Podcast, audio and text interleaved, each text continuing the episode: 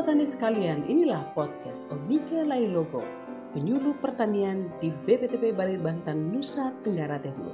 Selamat mendengarkan.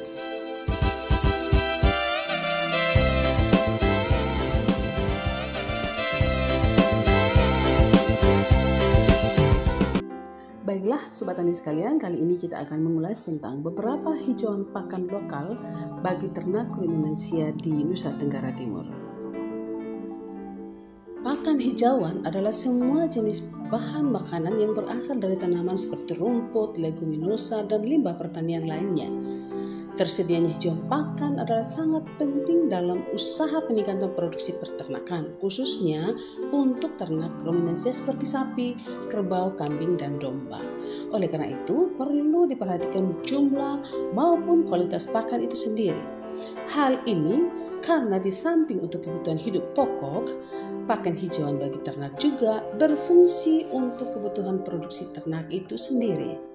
Sekalipun sudah diperkenalkan dan sudah bertumbuh dengan baik di Nusa Tenggara Timur beberapa jenis tanaman pakan introduksi baik dari jenis rumput seperti rumput gajah Thailand dan beberapa jenis rumput introduksi lainnya maupun leguminosa pohon yang dikenal dengan Lamtoro taramba dan leguminosa herba seperti Clitoria ternatea.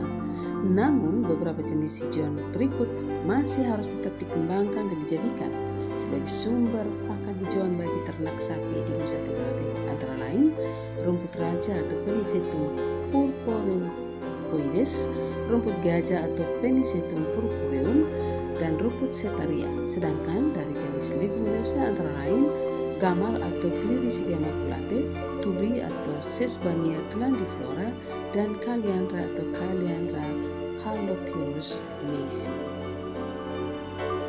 Nah, mari kita simak jenis-jenis rumput tersebut atau jenis-jenis tanaman pakan tersebut ya yang bisa dipakai seperti yang sudah saya katakan tadi yaitu yang pertama rumput raja atau Penisetum purpureopoides atau yang biasa disebut kingres adalah hasil persilangan antara rumput gajah dengan Jawa mutiara atau Penisetum typoides berumur setahun. Nah, rumput raja dapat bertumbuh dengan baik di dataran rendah sampai dataran tinggi yaitu antara 1000 sampai 1500 meter di atas permukaan laut dengan curah hujan antara 1000 sampai 2500 mm per tahun.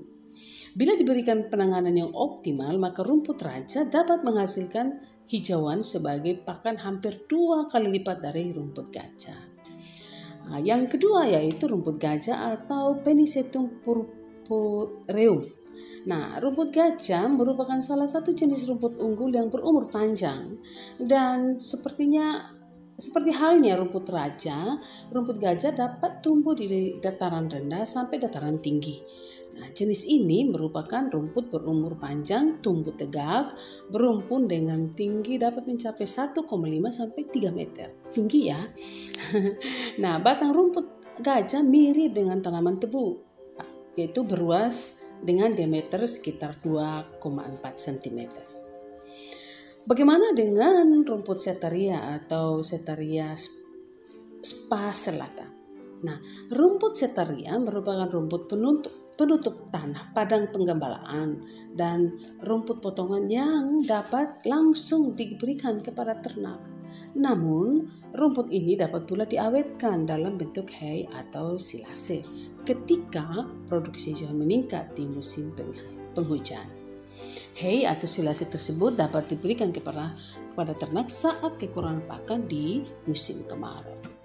Nah, rumput setaria tahan terhadap kekeringan, namun dapat pula tumbuh di daerah yang agak tergenang air dan tumbuh baik pada daerah dengan ketinggian 1300 meter dari permukaan laut dengan curah hujan 625 sampai 1250 mm per tahun.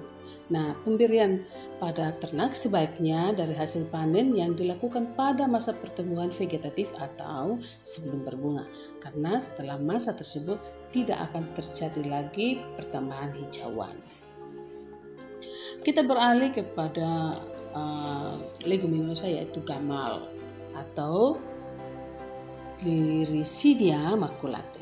Nah, Tanaman gamal merupakan salah satu jenis tanaman leguminosa pohon yang banyak tumbuh di lahan kering beriklim kering seperti di NTT dan tidak tahan terhadap genangan air.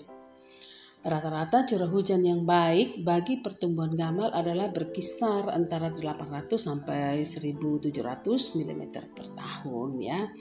Nah, selain untuk pakan, tanaman gamal dapat juga digunakan sebagai tanaman pelindung pencegah erosi dan bahkan sebagai tanaman pagar ya kita lihat ya di masyarakat kita di NTT uh, banyak juga ya yang menggunakan uh, tanaman gamal ini sebagai tanaman pagar Nah, tanaman gamal memiliki bau yang khas ya, yang kadang-kadang kurang disukai ternak. Oleh karena itu, untuk membiasakan membiasakan ternak untuk memakannya dapat diberikan sedikit demi sedikit yang tentunya eh, dicampur dulu ya dengan hijauan yang lainnya. Yang mana pemberiannya itu sebaiknya dilayukan atau diangin-anginkan terlebih dahulu sebelum diberikan pada ternak.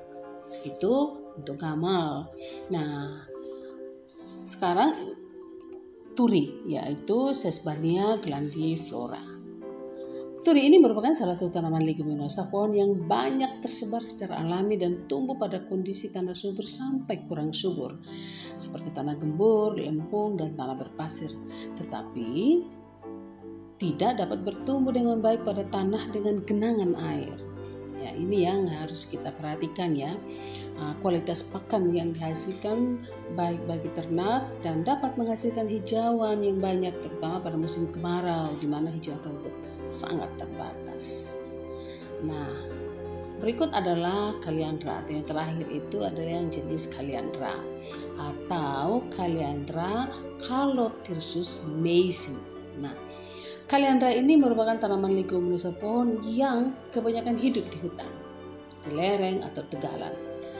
Di samping digunakan sebagai uh, hijauan pakan, tanaman ini juga digunakan sebagai penahan erosi, untuk penghijauan dan juga untuk kayu bakar itu seperti itu untuk kayunya ya nah tanaman ini atau kaliandra ini tumbuh baik di daerah tropis basah dibandingkan di daerah kering tetapi tidak tahan terhadap genangan air dan toleran terhadap tanah asam serta menghasilkan biji sepanjang tahun serta dapat beradaptasi dengan berbagai kondisi lingkungan.